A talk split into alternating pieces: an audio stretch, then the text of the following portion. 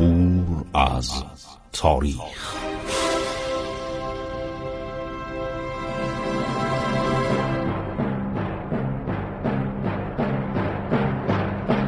کاری از گروه جوان و اندیشه رادیو جوان.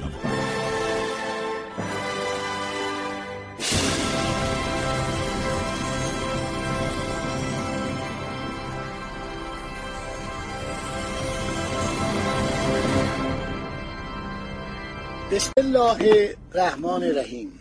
به نام خداوند بخشاینده مهربان با عرض ادب و احترام خدمت شما شنوندگان محترم. خب ما می‌خوایم به عرض شما برسانیم که چه بلایی سر امیر کبیر اومد. استاد عباس اقبال آشتیانی و دکتر غنی در زمانی که حیات داشته نویسنده خوب بود سال سی فوت کرد. هشت جلد کتاب یادداشتاش در اومده. هر شود که چون در کاشان که بودن میرزا تقیخان امیر کبیر داره رفته کاشان سپر کاشانی معلف ناسخ و تواریخ می‌گوید در انجمن عمرای دربار بر زبان من بنده رفت که مملکت ایران با ساحت فسیح یعنی بزرگ بر کبریای میرزا تقیخان تنگ آمد. عرصه کاشان که وادی خاموشان است با آن کبر و خیلا چگونه برخواهد تافت؟ هر شود که به جمله این معنی مکشوف است که شیر ژان که میدان مغزار در نوردیده در خانه مور نگنجد و نهنگ دمان که قواس بحر عمان بوده بن آب مصفا را بر نسنجد. میرزا تقیخان از تقدیم این خدمت و اقدام به چنین حکومت تقاعد ورزید. میرزا یعقوب خان مترجم اول دولت روسیه.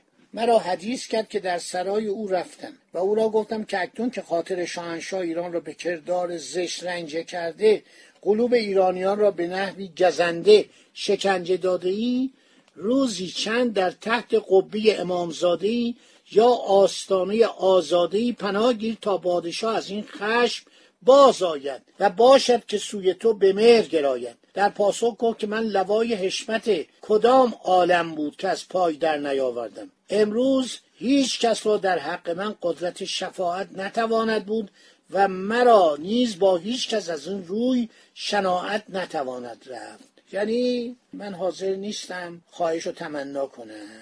خب دوره اقامت در فین عرض شود که یه نکته ای رو استاد عباس اقبال نوشته. نوشته امیر و عزت الدوله در کالسکه شخصی خود قرار داد.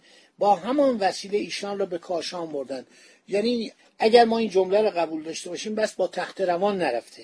عزت الدوله برای اینکه شوهرشو نکشن توی کالسکه خودش. خب دربار حتما چند تا کالسکه داشته با این برده. من اینو باید اصلاح کنم. این آقای استاد بزرگ عباس اقبال در مقاله خودش نوشته که اینو با کالسکه خانم عزت الدوله در کالسکه سلطنتی گذاشت که اینو نکشنش. خب در آنجا که بود هر شود همه مواظب بودن کسی هم به اینا توهین نمی‌کرد. اینی که نوشتن توهین می‌کرد پی خوده امیر و مادر پریشان حال مادر خودشم برده بود و زوجه جوان و سه فرزند او یه فرزند همون احمد بود که از زن قبلیش بود و دو تا دختر که دخترای امیر از ملکزاده بودند روزها را در استرابی هولناک سیر می‌کردند. بندک صدایی که از بیرون برمیخواست به دقت و نگرانی تمام گوش می‌دادند. افسوس که قالب اوقات امور برخلاف امید و آرزوی ایشان بود. در ابتدای ورود به فیلم و اقامت در اندرون باغشاهی جلیل خان بیاد با وجود حکم سری شاه ظاهرا بقای اقامه مراسم احترام ولی باطنا برای آزار رساندن به امیر و جلب منفعت قراولان سربازای خودش دور تا دور اندرون حتی در اتاقهای مجاور منازل زنان مقیم کرد و هم داد سربازان چادرهای خود را مجاور اندرون برپا کنند. امیر او را خواست و به او فرمان داد که زنان و خواهر شاه دائما به چشم مردم نامحرم دیده خواهند شد. این عمل زشته. حالا آدمای کوچیک و محقرن حالا دارن اذیت می‌کنن. جلیل خان بالاخره با گرفتن مبلغی گذاف چادرها رو برداشت. اینه کی گفته؟ کند گوبینو. به دولت فرانسه گزارش داده.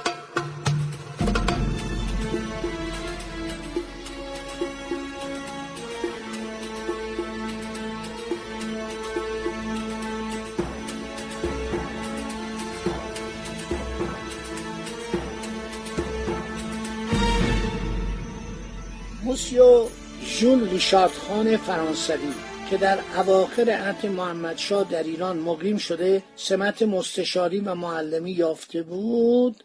در یکی از نامه های خود 18 ژانویه 1852 25 ربیع الاول 1268 به یکی از دوستان خودش می نویسه دو ماه است که شاه امیر را غضب کرده به کاشان فرستاده بود. در آنجا فراشای شاهی که مستحفظ او بودند خیلی بدرفتاری کرده او را اذیت می‌کردند.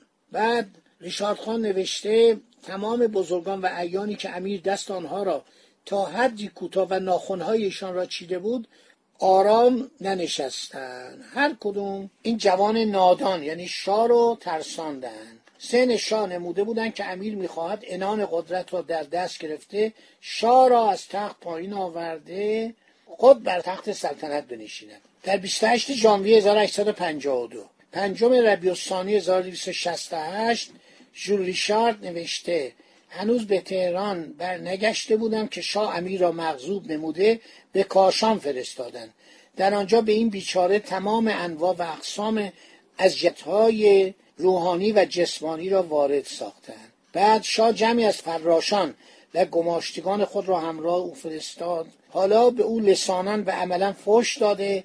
کسانی که در روی بام بودند وقتی اتفاقا قدمی بیرون باغ می نهاد زباله بر سر او ریخته. بعضی دیگر از مستحفظان فریاد می‌زدند. وقتی وزیر بودی از گرستگی ما را میکشتی. حالا که معزول شدی ما باید محض محافظت از تو بمیریم. هر شود هوام سرد بوده دیگه. اینا اذیت می‌کردن و بالاخره اذیتش می‌کردن توهین می‌کردن. عزت و دوله زن با وفای امیر سعی می‌کرد که جان شوهرش رو حفظ کنه. نمیذاش غذای گرم بهش بدن. خودش براش نیمرو درست می‌کرد. هر روز صبحها چون قراولان برای اطمینان از آن که امیر شبانه نگریخته باشد به در اتاق او می همین که امیر برای نمایاندن خود بیرون می آمد عزت و دوله قبل از امیر آنجا حاضر می شد تا اگر بخوان امیر را به جایی ببرن با او همراه شود. به علاوه او هیچ وقت نمیگذاشت که امیر غیر از تخم مرغ یا غذاهای دیگری که با آنها اطمینان داشت تناول کنند همه غذاشو میچشید. چه زن با شرفی بود.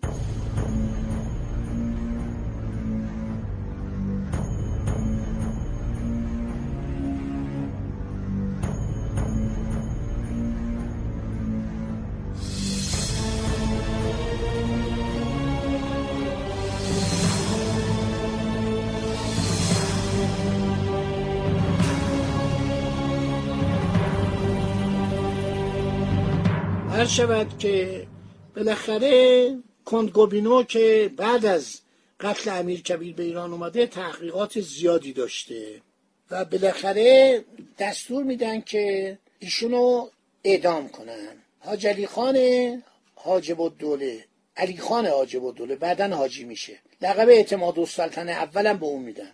دو میر غضب و اظهار می‌کنه میگه بلا تحمل دو اسب تهیه کنن. برای سفر حاضر باشند. در سرطویله او اسبی بود که به سرعت تاخت امتیاز داشت. آن را خواست پا در رکاب گذاشت و معمولی از دربار پیش او رسید و به او گفت که حسب الامر اول باید به خدمت شاه برسد. عوامل ملوکانه را گوش بدهد. حاجب الدوله چون اطمینان داشت که شاه قلبا به قتل امیر راضی نیست از رفتن پیش شاه خودداری کرد گفت بگو رفته بگو رفته. توجه می‌کنید؟ بگو رفته و شاک فرستاد که این برگرده. دو میر غضب هم همراه کردن و حرکت کردن رفتن به طرف کاشان. عرض شود که رسیدن به اونجا. عرض شود که بیچاره میرزا تقی خان برای اینکه گولش بزنن پیغام آوردن اول که اعلی حضرت شما رو مورد عنایت قرار داده می‌خواد برای شما خلعت بفرسته. یک نفر از همراهان به جلو رفته به امیر مژده داد که مهیا باشید که خلعت نجات از طرف اعلی حضرت برای شما می‌رسد. حامل خلعت فلان روز وارد می شود شما باز به صدارت خواهید رسید. اینا مطالب خیلی جالبی که رجال قاجار نوشتن و گفتن. هیچی این هم خوشحال میشه باورش میشه. چون می‌دونست که این بسیار بیلیاقته. میزا خان. در این روز حضرت علیه عالی عزت و دوله دامت شوکته ها امیر را از رفتن به حمام ممانعت کردند. فرمودن از من جدا مشو.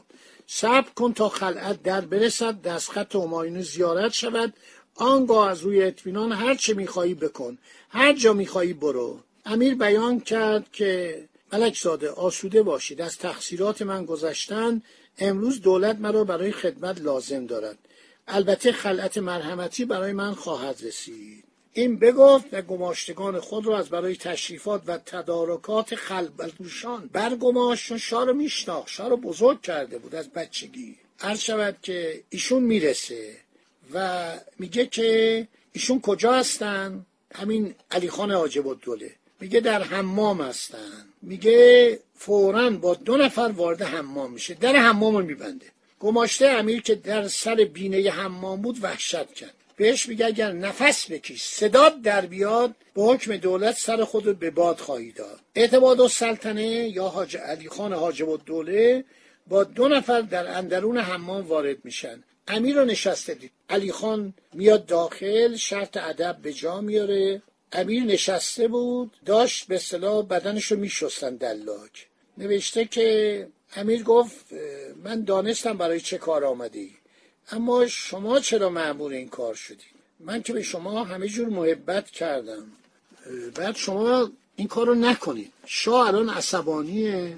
شما که من به تو این همه حقوق دادم هزار جور محبت بهت کردم بدهیات رو دادم برات خانه خریدم تو این کارو نکن. این صحبتی است که در تواریخ قاجاریه اومده. در کتاب صدور التواریخ یعنی صدر های عصر قاجار در سال 1309 به دستور محمد حسن خان اعتماد السلطنه پسر حاجلی خان فراش باشی معمور قتل امیر کبیر چند تن از کارکنان اداره انتباعات و زیر دستان اعتماد السلطنه نوشتند. نسخه خطیش هم همینه که ما داریم براتون می‌خونیم. در صورت میزا تقیخان اینطوری که اینا نوشتن. صدور التواریخ. هر شود که در کتاب حقایق نگار بهتر نوشته. اعتماد و سلطنه میگه شما هر طور که دلتون می‌خواد ما شما رو می‌کشیم. می‌خواید شما فست کنید. فساد دستور میده. امیر به فساد. چند رگ او را نشتر بزنن. خون از چند جای او روان شد و سس شد. از اینجا به بعد دروغه. از اینجا به بعد طول کشید. چون طول کشید اعتماد و سلطنه اول یعنی حاجلی خان می ترسید که خانوم ملکزاده خانوم عزت و دوله متوجه بشه بیاد و جلوشو بگیره دستور میگه که یه لنگ حمامو بیارن به دهان امیر فشار بدن. پس این صدور التواریخ دروغه. اینو خفش می‌کنن. و این خفه کردن خیلی طول می‌کشه و بعدم تو حوز میندازنش. تو حوز آب گرم میندازن که خفه بشه. بعدم بیرون میاد سوار اسب میشه چاپاری روانه دارالخلافه میشه و میان. این چاپلوسا می نیسن وزرا و عمرا و اکثر از مردم که شب از ترس امیر به راحت نمیخوابیدن آسوده زیستند بیزاخان صدر و سایر کارداران بی تشویش خاطر مشغول نزب امور شدن. خدا نگهدار شما تمام شد. خب جنازشم بعدا فرستادن در کربلا. خدا نگهدار شما تا برنامه بعدی که من دروغهای دولت شاهنشاهی ناصر الدین شاه رو درباره قتل امیر کبیر براتون بگم.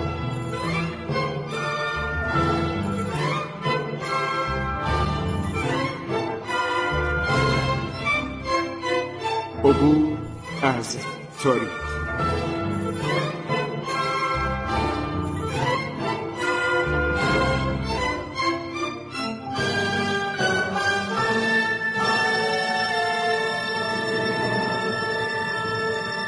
ایران با شکوه 2800 سال تاریخ.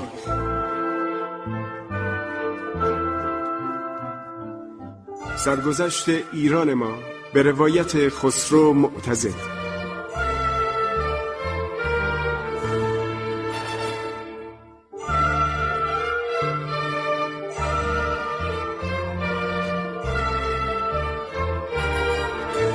عبور از تاریخ. با رادیو جوان.